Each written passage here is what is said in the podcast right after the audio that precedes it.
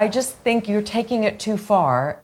This stuff with, you know, the women's movement, I respect, but it's just, it's complicated and I think it's too much for him. What are I don't know what it is that you're talking about. Okay, he's a 15 year old boy. I know. You're giving him hardcore feminism. and it- But it- he really loves it, and it's really it's helping him. Helping him what? It's helping him become a man. This what you were talking about. Learning it's like, about a female orgasm is helping him be a man. well, what man do you know that cares anything about that? Look, I mean, that's a miracle. but he's a high school kid, okay? It's too much. I'm telling you. I think he seems really okay with it. Hello, Bartek. Hello. How are you going? All right. That's great. How are you, Ryan Slewinski? Menstruation. That's how I'm going. Menstruation. Mm-mm. Menstruation. Menstruation. Say it, Bartek. Look at me in the eyes. Menstruation. Why are you saying it like you're afraid? Just mm. say the word like it's normal, Bartek. It's normal. Menstruation. Menstruation. If our episode gets demonetized on YouTube because we use this in less than 30 seconds, that's not fair. And to think, This is just saying menstruation. I'm not saying any naughty words. It's just a part of the mm. body, a part of the cycle for some people out there. No, Menstruation. I think it's fine. I think my original idea of starting by going "Hello, art fag" would have been, you know, a bit more grounds for that. Menstruation, please. Ryan makes a request. she said something like that at one person, didn't she? There was someone next to her. She said, I wish I wrote it down. There was one funny line in that big monologue of menstruation where she She like said to his name or something, right? Yeah, it was like, yeah, Simon, menstruation? It, was like a, it was like a question. Menstruate? Yeah. So we are here. Spit and Polish presents To talk menstruating. about menstruation. In a way, Yeah. yeah, because we're a movie podcast, or you know what movie starts with M, just like the word menstruation. There you go. We, you know what's funny? We've said it so many times, but still not as many as that scene. Very interesting. well, we haven't had a whole group do it yet. Uh, okay, listening people, you have to say it. Three, two, one, play.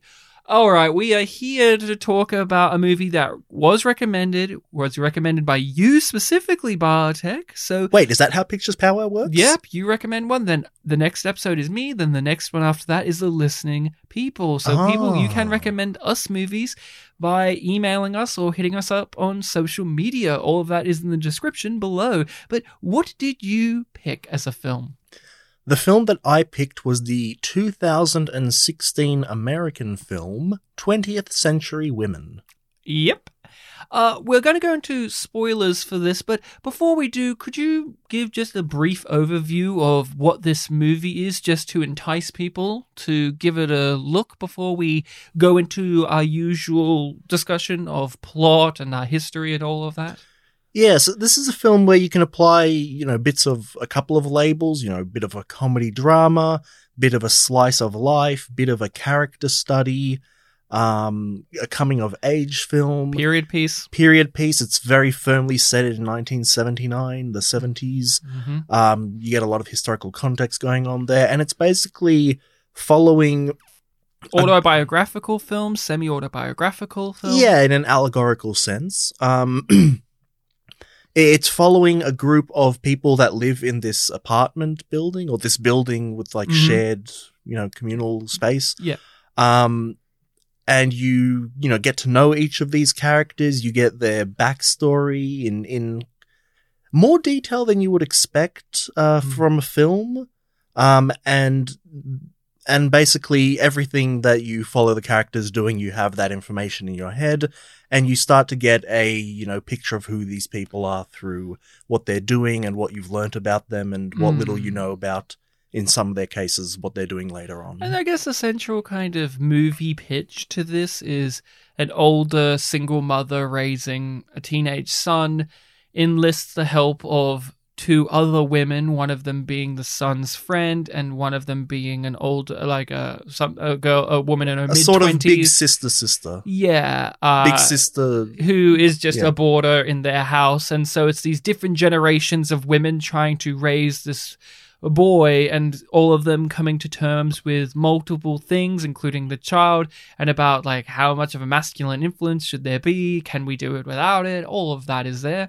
But uh like we said now we're going to go into the spoiling details. If this sounds of interest to you give it a check out. It is by a24 it's got greta gerwig in it. Those two things i feel if you know your films and stuff will kind of also let you know what this movie is because Greta Gerwig wrote Lady Bird, which has similar type of energy to this, and A24 are known for releasing more of your uh highbrow artsy affair type movies and Yeah, very much I- at this uh, in this junction in time people are praising them for their uh art house horror or I loathe the term elevated horror because I think that is a derogatory term for a genre to say now we're making elevated versions of this. it's saying that We're trying to get the Oscars back. it's saying that we haven't had this before. I mean, Rosemary's Baby won an Oscar, didn't it? Hmm. I mean, come on. Yeah, when I was looking up that actress, Greta Gerwig, Yes. name, uh, it said that she's a well-known figure in uh, the cinema known as like mumblecore or something Yes, like that. we've talked about Mumblecore on the pod before, Yeah, I I don't. and Twee. I remember we are talking about Twee. I don't quite remember the mumblecore thing. And I was looking at the Wikipedia page for it and like list of films that fall under it. And there were a couple of things that we'd done before that fell under it. I remember one of them was Murder Party on the mystery Mhm, box. I'm like, mhm. oh, okay, so it's that kind of, you know, sort of indie-ish sensibility. Hipstery. hipstery. Wes indie-ish. Anderson can be aggressively mumblecore for some people. He's more twee, but yes, those Hmm. kind of conversations about nothing but everything. Yeah, and- conversations are more important than plot, I think was the Mhm. description. Yes. Uh, so I'll go over my history. I don't have any. Uh, I didn't know about this movie. I don't even remember when it came out. You've informed me at the end of last episode and bringing this up that you do have a history with this, so I'll hear it. And once you tell me, maybe I'll recollect you having said this and gone through this before, but it's not hitting me right now. Mm-hmm. I like the actors. I saw Annette Bening was in this. I like Annette Bening. She's a very skilled actress. She's always one who delivers. Weirdly enough, I think of her for weird comedic performances, even though she's done a lot of dramatic work. Uh, Billy Crudup or Billy Crudup, I've heard it pronounced both ways. I watched some. I actually did watch some videos and reviews of this movie after watching it to kind of have a look around on what other people's opinions were, just minorly and people pronounce his name both those ways. I like him as an actor. He's really great. Uh, Greta Gerwig, I have no problem with. I know of her. I've seen Lady Bird. She wrote that. She wasn't in that. I think she directed it too, if I'm not mistaken. But I know of her. I didn't know the kid. And as you know, I know Elle Fanning. I liked her a lot in uh, The Neon Demon. Mm-hmm. And I think she's one of those up and coming actresses that's somebody to keep your eye on. She's very versatile, but also has that unique Elle Fanning quality, sister of Dakota Fanning, who was one of, if not the biggest child actresses of our era growing up, right? You had you know, you you had your actors of the child variety like Frankie Muniz and Hilary Duff and Amanda Bynes and all that, but when it came to like movies, you had Dakota Fanning with like Charlotte's Web, and she was in War of the Worlds, and so many other things uh, we could go through. But so Elle Fanning, sister of Dakota Fanning, and uh, I like Elle Fanning a lot. I thought. To jump the gun, I thought she was the greatest part of this movie for me. I thought she was excellent here. But uh, yeah, and then the nerd in me, I was just like, there's a scene where a doctor starts talking and we don't see them yet. It's uh, Mhm. Greta Gerwig's doctor, Yep. uh, and I heard his voice and I went, uh, Dr. Phlox from Star Trek Enterprise has entered the chat, and he's a doctor again because he's a very. I don't know if you remember the, his scenes too well in this, but he has a very specific type of voice where he's one of those actors you can tell has had stage training because they enunciate their words in a very deliberate way and manner of speech that people don't really do in real life, but they talk like this, where you're understanding every single moment of a word that they are articulating to you. And I heard his voice and I had a smile because I went, "Oh, it's my favorite." Was that was that the scene where it was like you shouldn't have a baby? Yeah. Yeah. Uh, and yeah, guy glasses, kind of balding, a bit tubby. Uh, and he's my favorite character in Star Trek Enterprise, a show that I find very boring out of Star Trek. And he's the most fun. He's the wacky alien doctor who has multiple wives and he has pet animals in his in his sick bay that he likes to experiment on and he's just great. So i was i was happy to see him. But uh, that's kind of my background with this and then i just got a copy of it and went in blind. I didn't know the plot. I didn't know anything. I just knew some actors and that was it. What about you? Yep. So my history, and I have told this on the podcast at some point. I don't remember what the context was, but it was um, it was a case where I was talking about the story itself rather than the film. Um, so once upon a time, I mean, it would have been 2016. Mm. Um, my mum's uh friend, I think they went to high school together and then they worked together. Um, she got some tickets to a mystery screening. oh okay Yep. So it was like, oh, you go to the cinema, you give these tickets, you don't know what film you're going to see. Um, I've never done those. The closest I've got is when I leave a cinema, I just walk into another cinema illegally and just yes, and then roll watch, the die. and watch Batman v Superman. yes, um, and Star Wars uh, Force Awakens. I did that one. once okay. Um, so anyway, yeah, we got to the event. Obviously, you know what film I saw. Um, and I made an effort to like not look around at the posters. I'm like, let's go in as blind as possible. You Mhm. know, just get really surprised by it.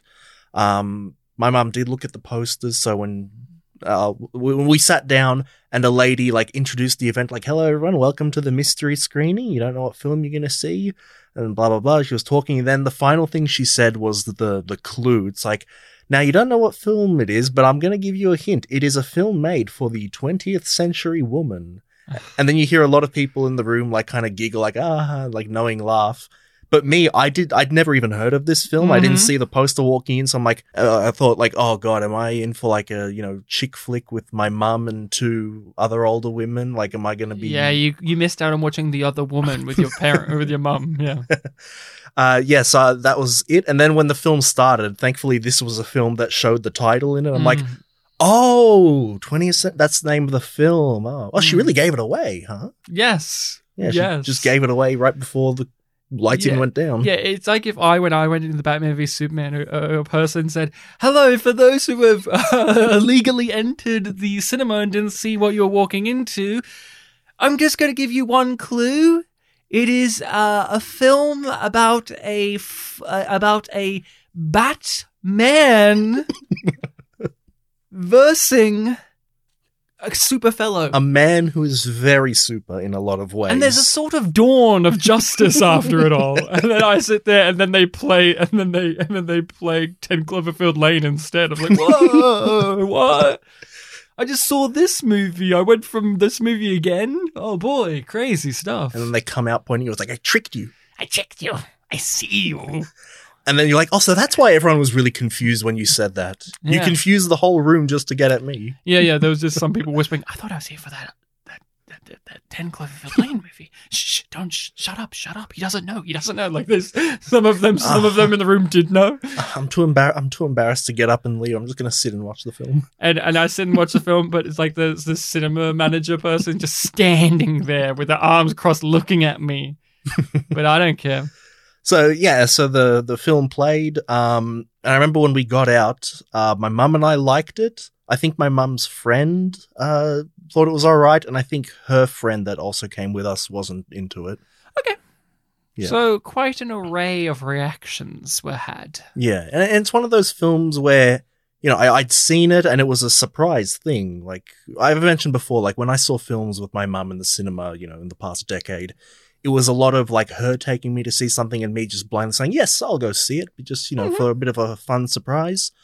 Um, and then this was one I was like, oh, that was a really good one, but I hadn't heard of it, you know, walking in. Hmm. I guess I haven't been paying attention to films, but ever since then, I've never really heard anyone talk about it. No, I actually looked it up after I said like I watched it. There was a video talking about how this is A24 there or yeah, A24 for some people out there.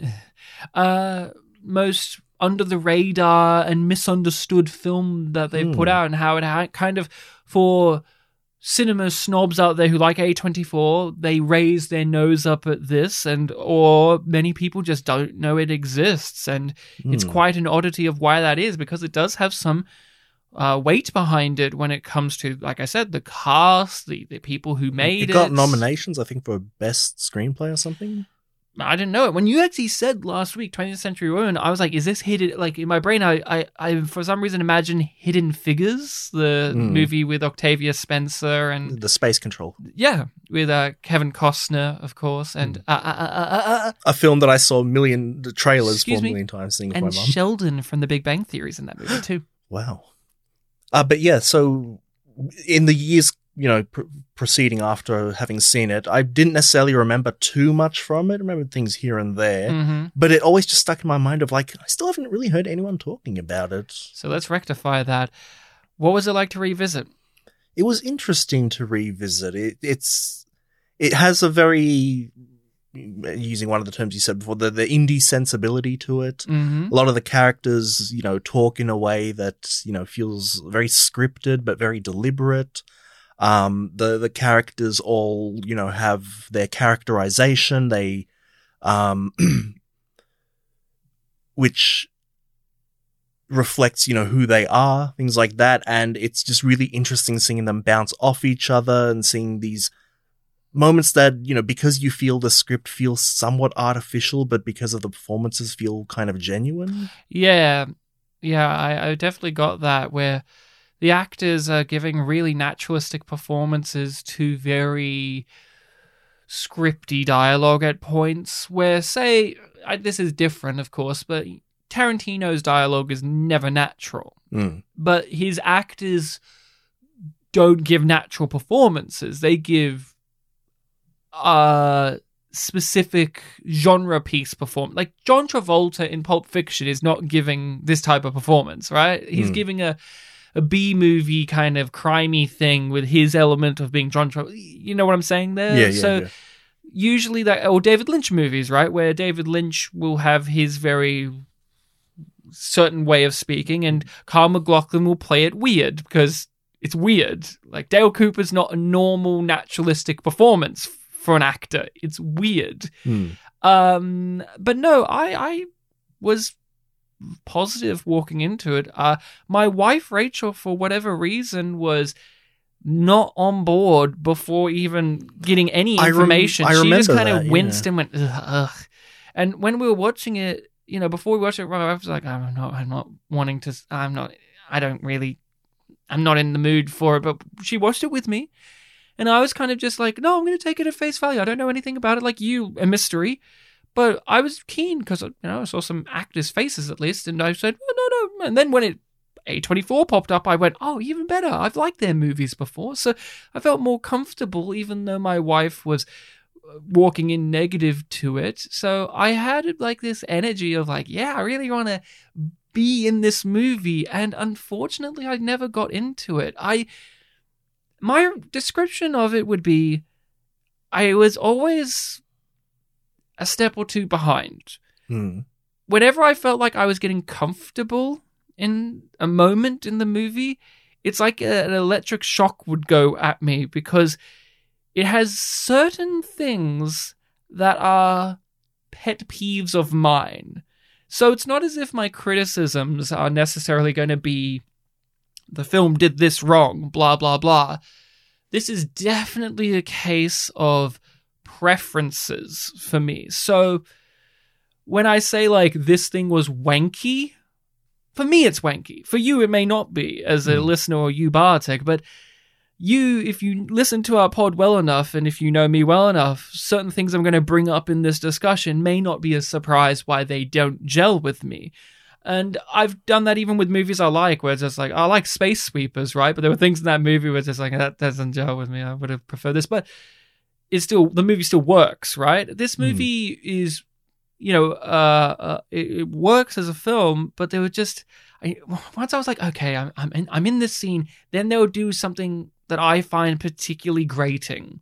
And it would just take me out of it. So, for instance, oh, I'm enjoying this conversation, and oh, these characters are gonna make out. Okay, we're going to progress with this. And then it'll be, no, no, before we have sex, take my photograph. Mm, yeah, I'm a just like, story or "Ah." something. And when, here's when I knew the movie was going to be like that.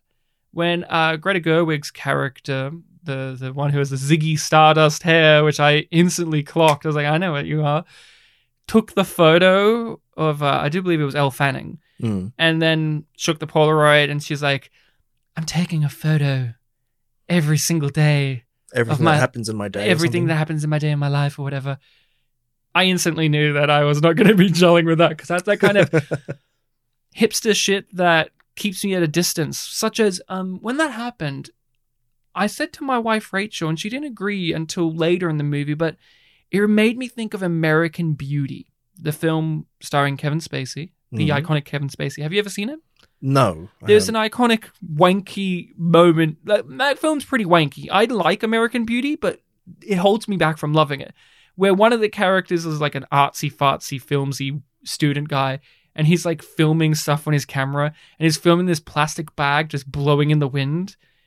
And he gives such an incredulously pretentious monologue about how it's like life, and I'm documenting this moment, and how life is fleeting like this bag in the wind. And I'm like, shut up, it's just a plastic bag, you fuck. and that's how I felt about her.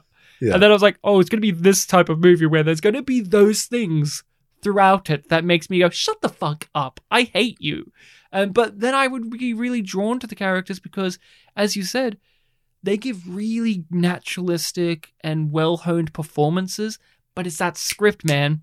Always pulling me out. Those actors are doing God's work for me in this movie where I want to like these characters because of those actors more so than the script at points. And again, the script has really great moments here, but also lots of moments that it was just felt as if it was directed at me not to like it. Mhm.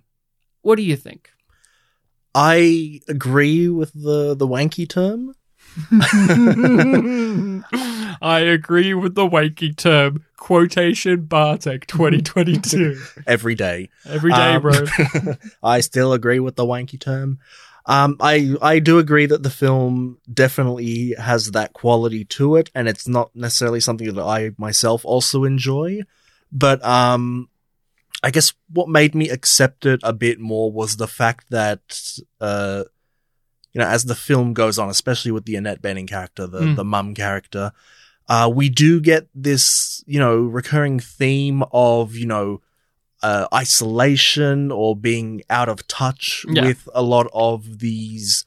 And she, she's also kind of weird herself, you know, Mm. being the mother who's like, you know, confident but flaky and wants to help but gets someone else to do it. She's stuck in a cycle as well. She's stuck in a cycle.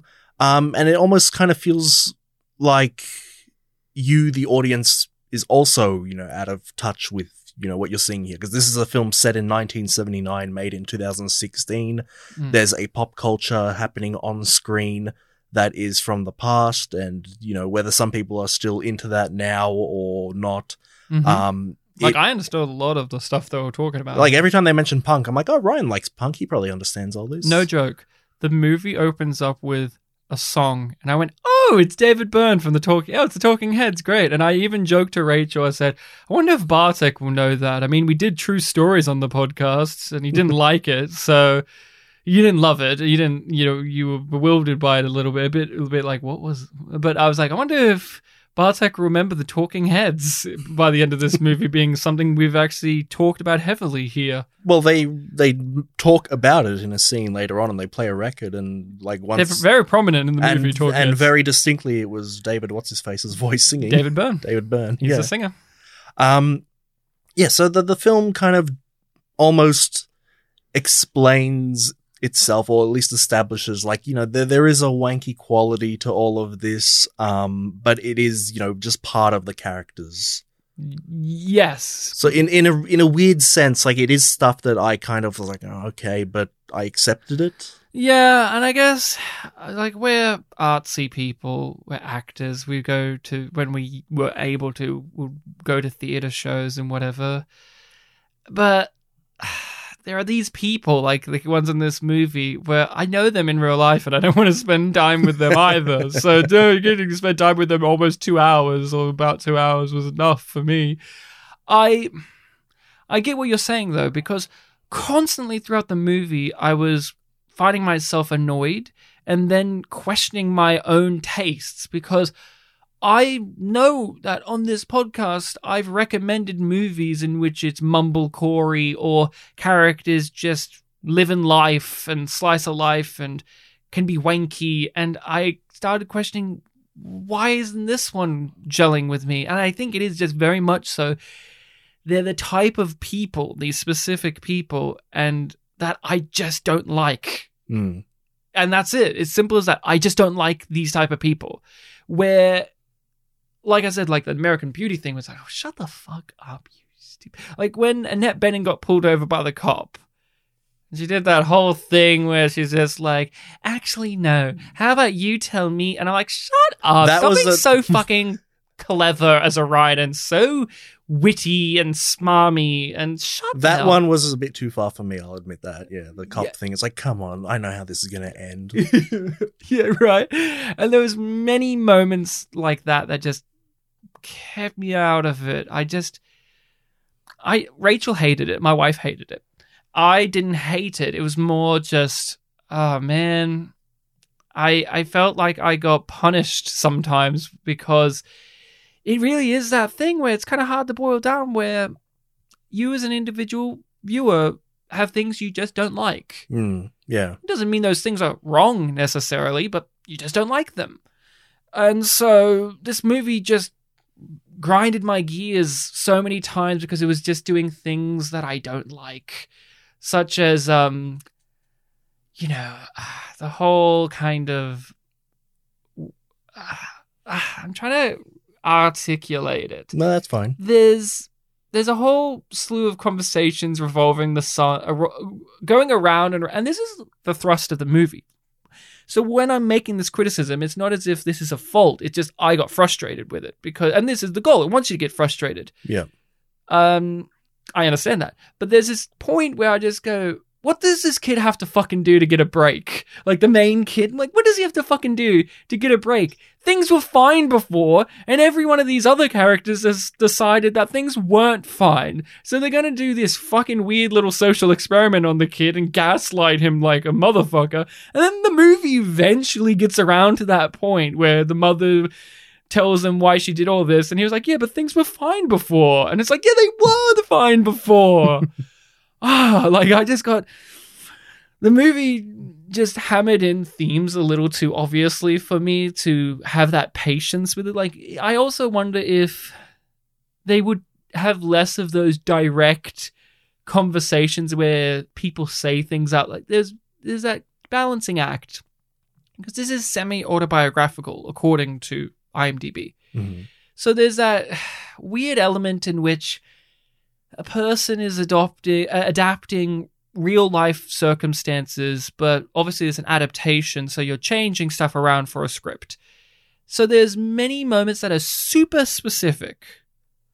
This is obviously something from this person's life, an interaction, a dynamic, a character, a piece of clothing, a preference for music, an understanding of the world that are super specific.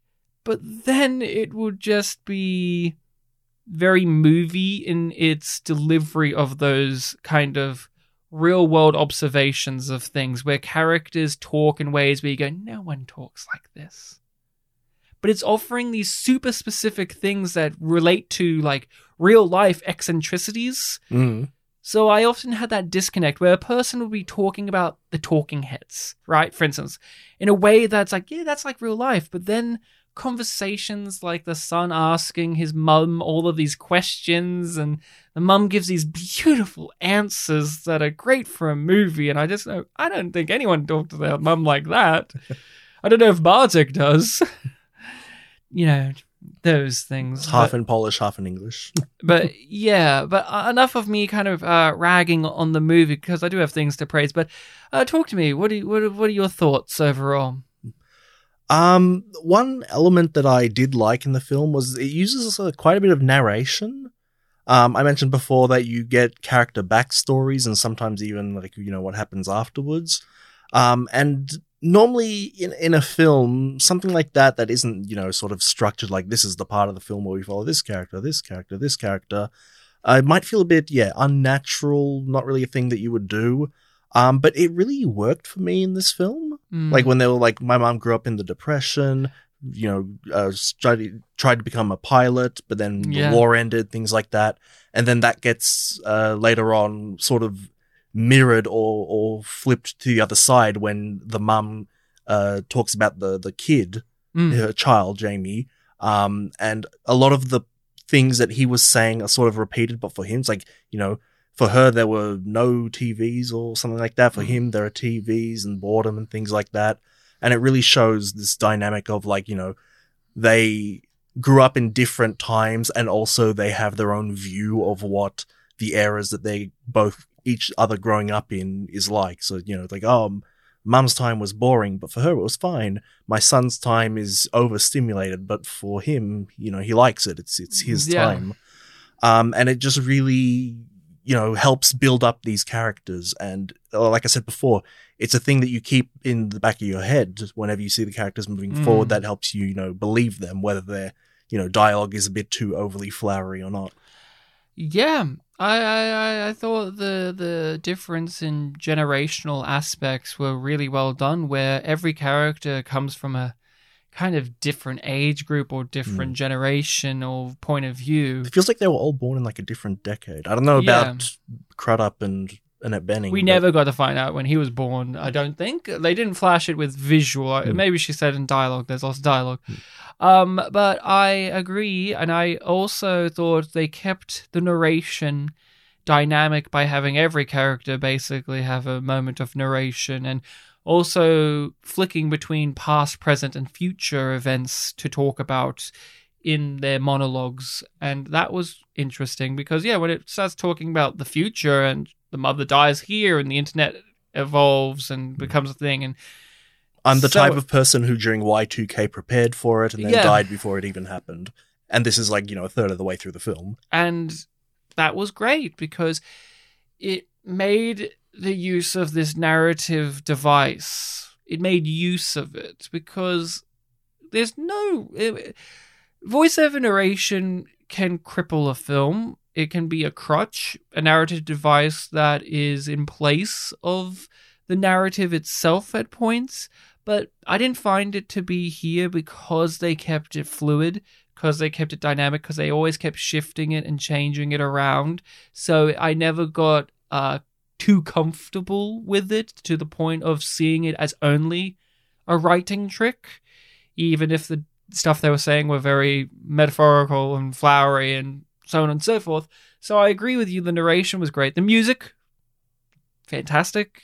Mhm. needle drops all great all great needle drops. Although criticism one big criticism i was shocked. The movie ends. The credits roll they don't play a talking head song. I was surprised. Hmm. i was i was absolutely surprised. I was like wow no talking head song to end this? Really? Okay. They just played somebody else.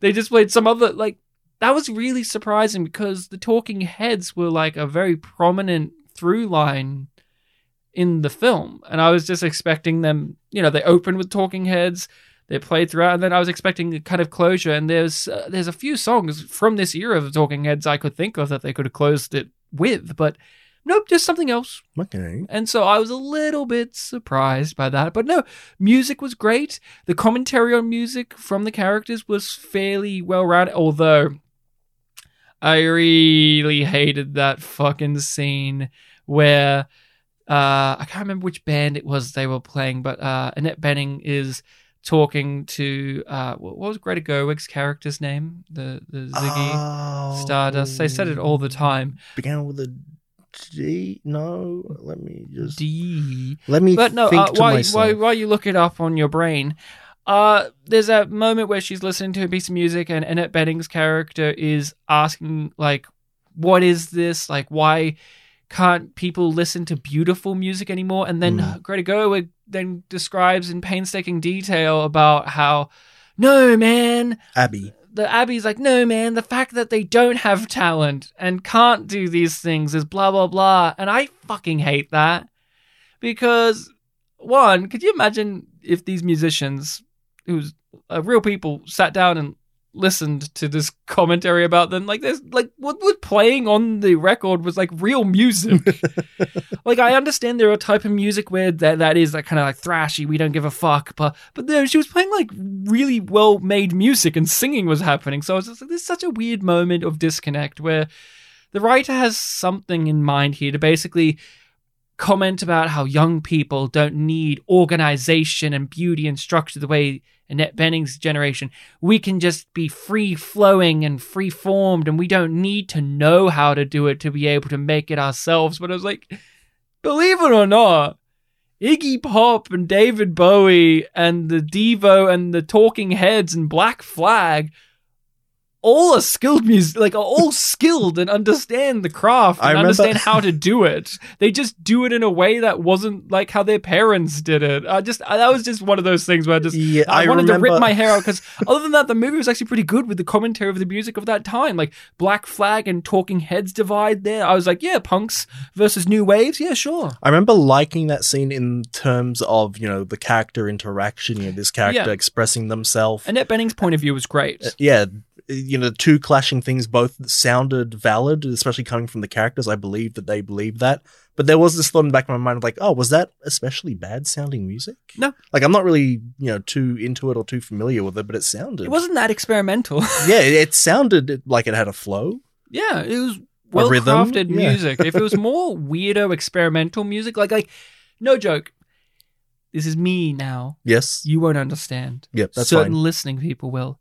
If she was playing Captain Beefheart, I could see an argument being made there. But even he was a very skilled musician and singer songwriter. But like from an outsider's perspective and a layman, he sounds like he's just a crazy man who's making hmm. weirdo music I guess maybe it would have that made. doesn't have any of that so-called skill and craft and organization that Greta Gerwig is denoting here. But even then, that's not true. But like, that's just me bitching. But I did like the commentary on the music, like the the the skateboard park scene was particularly great, where the guy was making fun of his Talking Heads shirt, saying that they're fags, and then.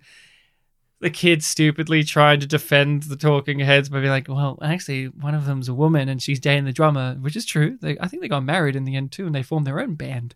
Um, only if we had Grayson here, who is a big Talking Heads expert. Mm. But uh, yeah, and then he gets beat up for liking Talking Heads because they like, you know, Black Flag, and I it- loved all that. Wasn't that also the same scene with the like orgasm talk? Yes, the Yeah. orgasm talk, and that was what kicked it off. And then he saw he wore a Talking Heads shirt, and then just beat him the fuck up. I love, you know what? See, all of that went over my head. I just thought it was just getting beaten up purely because of the sex. thing. Well, because then afterwards, he says it was because of the sex thing, but like the guy was just like talking heads, fag, and then he art fag, and then black flag. A part of it, a major factor, was his tastes in music. yeah, yeah. And we still understand that that's a thing today, but it really did throw you back to the time period in which there was a huge kind of me versus them attitude when it comes to music, Wasn't there a big? gender, race, pe- uh, clothing. wasn't there a big like masculinity, punk femininity. versus disco kind of thing? Back yeah. then? Oh. Oh. Yeah. Yeah. And um. Yeah.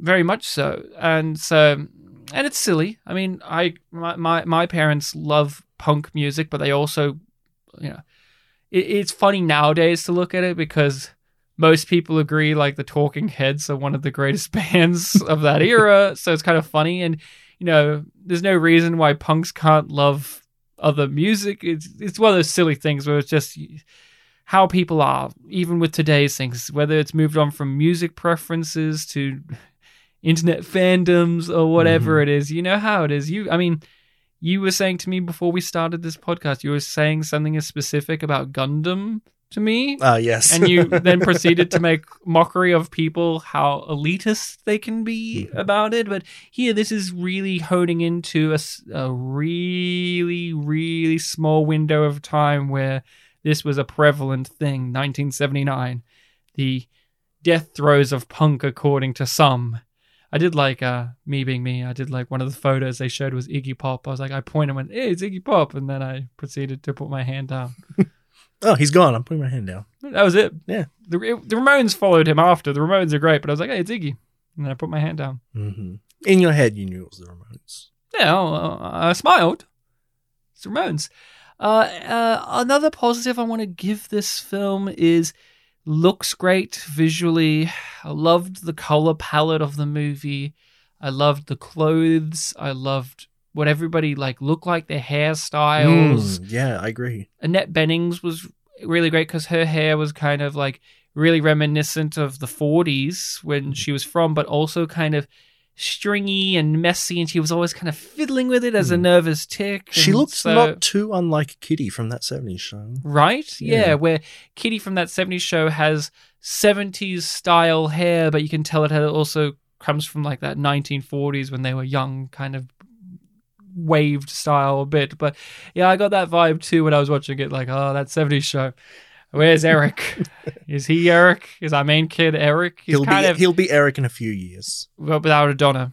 without a Donna, but it'll be the 80s then. So. But uh, what about you? Any any other major things you want to bring up positive wise? Ah, there was something, but I was so enamored by your music thing that it's kind I of know. slipped my mind. Um, ba- ba- ba- ba- da- da- da- That's music, people. That's music, Uh, people. politics kind of.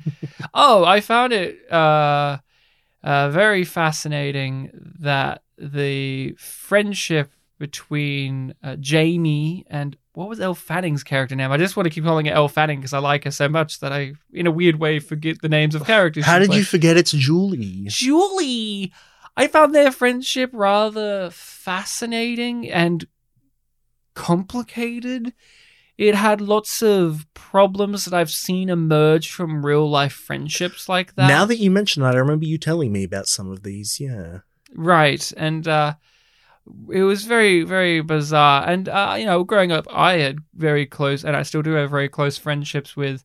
With with girls, and I thought that was With cool some 20th century women. 20th century women, um, and how there is, at least when I grew up in rural Australia, there was like weird stigma around that where guys were like, you you have to be into the girls to be friends with the girls, and other girls thinking the same thing, and it was just kind of weird vibe. And this movie obviously plays around in that because it's really delving into what it is to be masculine Mm. and to be a guy.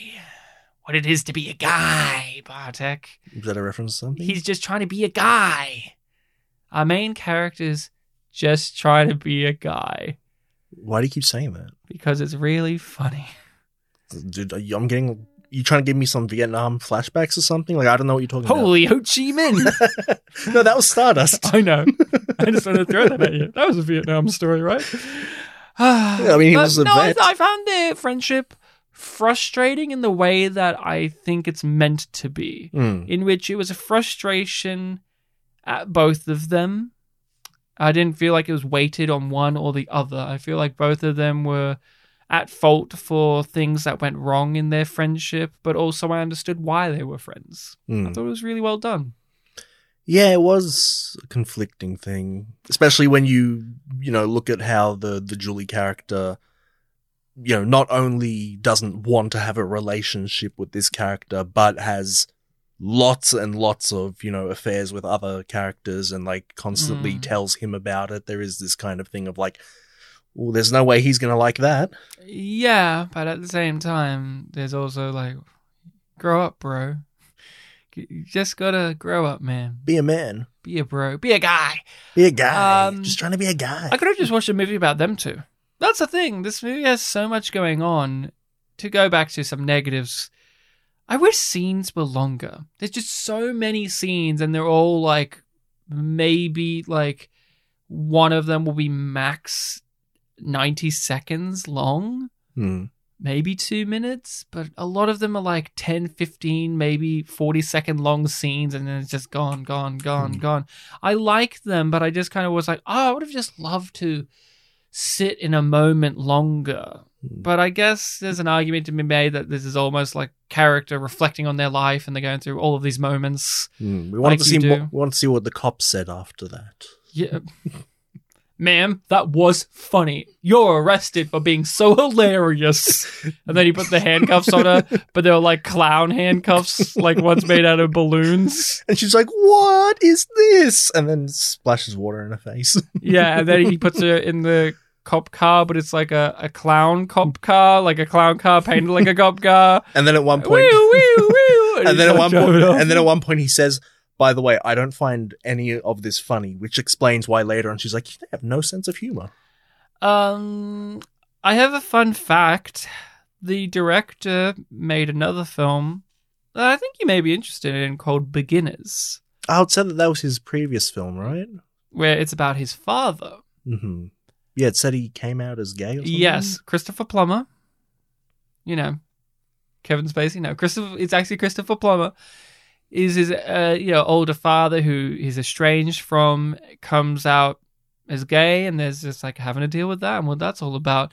But uh, I thought that may be of interest to you because it's a nice little companion to this, in which this is the director dealing about his relationship with his mother.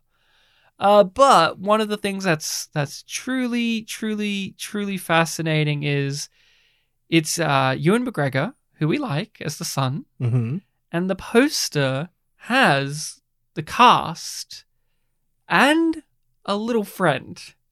What do movie posters often have on them, Bartek? We've no- what's when we have done this podcast. What is a little thing that are on movie posters we've noted down a lot and sometimes don't appear in movies? A dog? a dog. it has a cute little dog on the poster, and I had to watch the because I haven't seen this movie. I had to watch the trailer. The dog's in the film. He is in the movie Oh, okay. because many times, like in Empire Records, the dog's on the poster but never in the film. yeah. In fact, it's actually a little phenomenon in media mar- in movie marketing in which they put cute animals on posters in, for movies to draw you for to draw some people in, but the animal is not in the film at all. But this one actually has the cute little dog in the movie. Hmm. I just wanted to raise that to you because that might be a funny little thing so for you to know. it's up there with Scooby Doo. I said, I said little dog. That's a big dog. He's a big. That's a fair point. He's a, he's he's taller than Matthew Lillard, who's a big guy. was he taller than Matthew? I think he was. Oh. Maybe that's me thinking of him in heels. Oh, they were. They were uh, at least pretty similar. You're right. Maybe that's me thinking of Scooby in heels when he was dressed as a sexy lady. Yes. Yes. Very. I'm glad you said sexy. I was about to correct you on that. Um, I don't have too much else on my plate about this. What about you? I guess one of the big things I really like about the film, which I've already, you know, kind of said, is just that everything feels like it makes sense when you get it. Like, even though Mhm. it is, you know, you might think it's wanky, um, you might think it's a bit too artificial, or you might think like, oh, I didn't like that. There is a sense to, you know, the characters. Like the, the Annette Bening mum character, a lot of the things that she said kind of frustrated me in very similar sense to the Hmm. to the Abby, Abby. character that you Yeah. said before. Um very, you know, kind of uh not fourth wall breaking is not the word, but I think there was a fourth wall break was there? when Billy Crudup has a lot. Like he says something, and Annette Bening just. And maybe I'm missing it. Maybe I'm missing something. Maybe you can tell me. They're at the staircase, and he's sanding the the the, the handrail, the railing of the stair.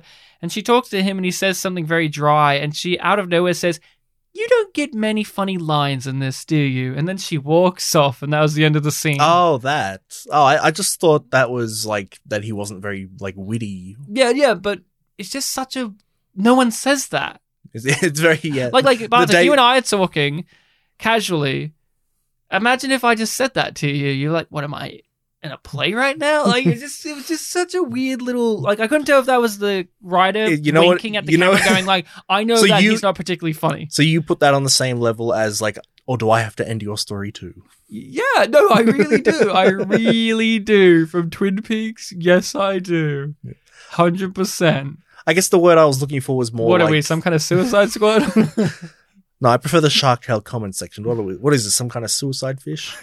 Because it was Will Smith, and he said the Suicide Squad line, so you have to make it a fish. Ah. Um, se- I guess more self-aware or like the the fact that she it feels weird that I'm going to say that like oh she was questioning things like that's a bad thing, but like Hmm. It was just a very consistent thing that she was doing. Like why can't things be beautiful or why why are you talking like this that kind of thing. Like there were just some things there that like yeah, it kind of got to me, but again, it was consistent, and I believe that this is the character and the conflict of the film. The fact that she is, you know, questioning things to the point that she doesn't realize that things were fine with her son in the first place, and Yeah, they could have just kept going on and been happy. but she was having problems. Yeah, it just- she it- projected it onto fixing him. yeah, But I, there was nothing wrong with him. Yeah, so even though, yeah, not my favorite film, but I really liked it because everything felt like it did fit together, even if it was, you know, a little bit isolating. But did you use spit as a lube? Did you? Bartek looks really upset. Did you use spit as lube, Bartek? Answer the question. Because we find out that Elle Fanning, that's all she had, was spit as lube.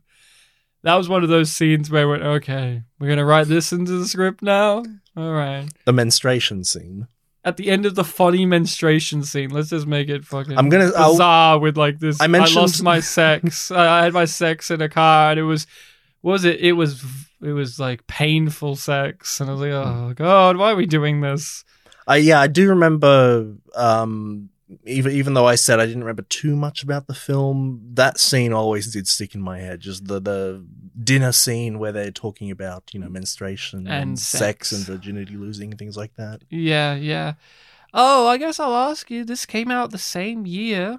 Elle Fanning, Neon Demon. So sh- this and Neon Demon back to back. Mm-hmm. and she looks basically the same, of course, the long blonde hair and uh, you know, same looking age, of course. So I mean, I was curious of what you thought of her in this because have you seen her in much else other than Neon Demon in this? I think when I looked up the filmography, there might have been one other thing, but she was in Super Eight. It's completely slipped my mind. I can't remember what it would have been. But no, she was excellent. Like I said, all the characters in this felt like they were very well characterized, very believable, and even though she also had a lot of those very, you know, indie frustration-y, Mhm. wanky things to it. You don't love me. You love the I- your idea of me. It sounds like something, yeah, we've mentioned, we've said that kind of phrase a million times on this podcast. Obviously not about ourselves, but Mm. about characters in the films, like in Bedazzled, things like that. Mm. Um, yeah, again, I, ju- I think all five of our leads were very good. Yeah, I was just curious because you found her hard to grasp onto in the Neon Demon, Mhm. her character and her performance, and I found it rather interesting that she's here and she's playing the teenage girl who's a little bit selfish in her own right and doesn't think about others, but also seems like a nice enough person. Mm-hmm. Just curious because, yeah, you know, it's one of those things where I just go, "Eh, eh, here she is, same time period. But uh, she was in Maleficent, if that helps you. I'm trying to find out what you would know her from, and of course, Robot Chicken, Bartek. But no, she's she's great. I, I thought she was, yeah, like I said, she's my favorite. Uh, I don't know if it's just because I've seen her in a bunch of things, but uh, yeah, this is Neon Demon back to back. Trumbo, she was really good in Trumbo as I- well. Actually, I thought she was. Yeah, I haven't seen Trumbo, but I've been curious about it. Oh yeah. Oh, top of the filmography, I Am Sam. I know I've seen that, but I don't really remember it. She was a voice in Astro Boy, and oh, she was in Curious Case of Benjamin Button. ah, she was in Daddy Daycare. I've seen Daddy Daycare. Was she actually in Daddy Daycare? It's second on the list. I Am Sam, then Daddy Daycare. Oh wow, there you go, Daddy Daycare. Far out. I haven't, you know, I've never seen that movie. I, I think saw it when I was young. and I think been we've so long. Threatened to do it on the podcast because it seemed like such an unappreciated masterpiece. I think type- it is an unappreciated masterpiece for sure. oh, hear that, people? Uh, it's my recommendation next. If you're all right to move on. Yeah, we can do that. Uh, so I'm recommending a film, and obviously it's going to be Daddy Daycare, everybody. Um, It's an Eddie Murphy film. it's an Eddie Murphy film. No, I'm actually recommending another film I haven't seen, Mm-hmm. but it's been on my watch list for a while, and I'm very fascinated about it. It is a movie called Bloodline, starring Seann William Scott. Ooh, Chester. Chest- Or Stifler, if you're, you know, that kind of person. Oh, uh, uh, okay. Wow, Bartek, you're gonna get defensive. he's he's obviously Stifler. No, um, Bloodline. It's a psychological. Here's what I know. It's a psychological horror film. Okay. And Seann William Scott's supposed to be playing a far more dramatic role than he has ever done in his career. Intense. That's all I know. And you know me, I love seeing actors step out of their wheelhouse.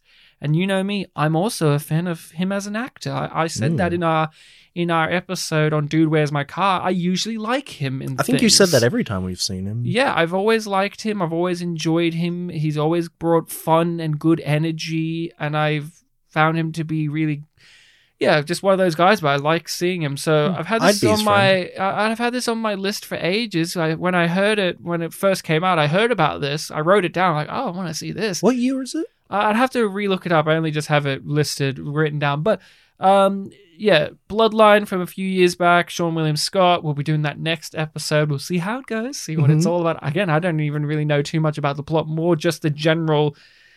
It's more of a darker film with somebody who we know to be a comedic actor.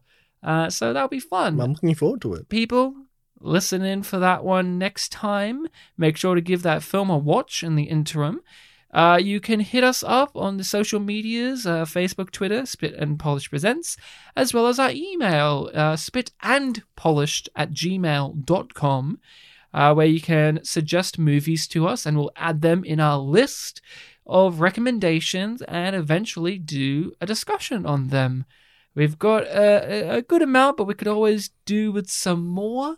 In fact, we have one or two films that we actually have to hunt down copies of because they're a little harder to find. Okay. Certain uh, native films, as we call them, Polish. Ah, Ah, yes, Bartek says. But I'm I am keen to get a viewing of. We have never we've never done a Polish film Hmm. proper. We've done Even a though we're in top ten Polish podcasts. Yes, I s- probably still number four. I don't think they keep updating it. I'll have to check. We've done a film that had a Polish gang in it. Yeah. They call me Bruce. Oh, oh, I, oh, I remember. I didn't need you to remind me. I actually remembered. It was a big argument point that I had in that episode where I was like circling back around. I'm like, I think it's these guys. And then being told, I don't think so. And then me throwing my hands up in the air going, well, who is it then? Give me an, give me, give me somebody else then. And then there was never anyone else to point to. So I'm like, by default, I'm right. Oh, well, that was fun, Bartek. Fun Bartek and Fun Ryan. Oh, but you see, it's over now. Bartek lived his life. A few years after this recording, he fi- he finally found his partner, who we don't get to see in the frame because that means we would have had to hire an actor to play them. But they every year give Bartek a present of flying a biplane and enjoying themselves. And I eventually died. When? In the future, of course.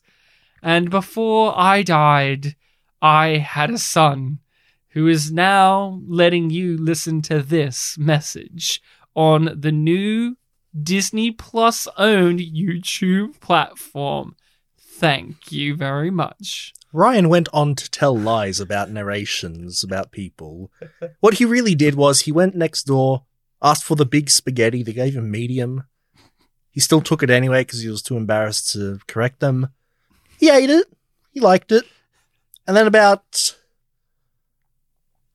seven months and 18 days later, he went back and told them it was meant to be large, actually. And they said, What?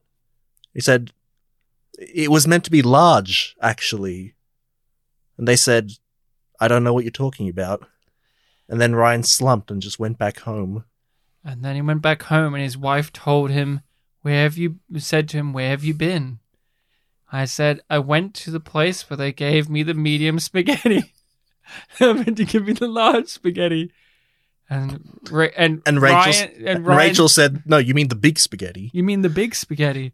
And then Rachel looked at Ryan, squinted, and said, You know they don't give you spaghetti there. And that's how I died from the sheer shock of that revelation. It was Bloodline all along. Not the Ben Mendelsohn show, Bloodline, which I've That's also probably- recommended. That's probably what I was thinking of. I'm like, Ryan's mentioned that before, hasn't he?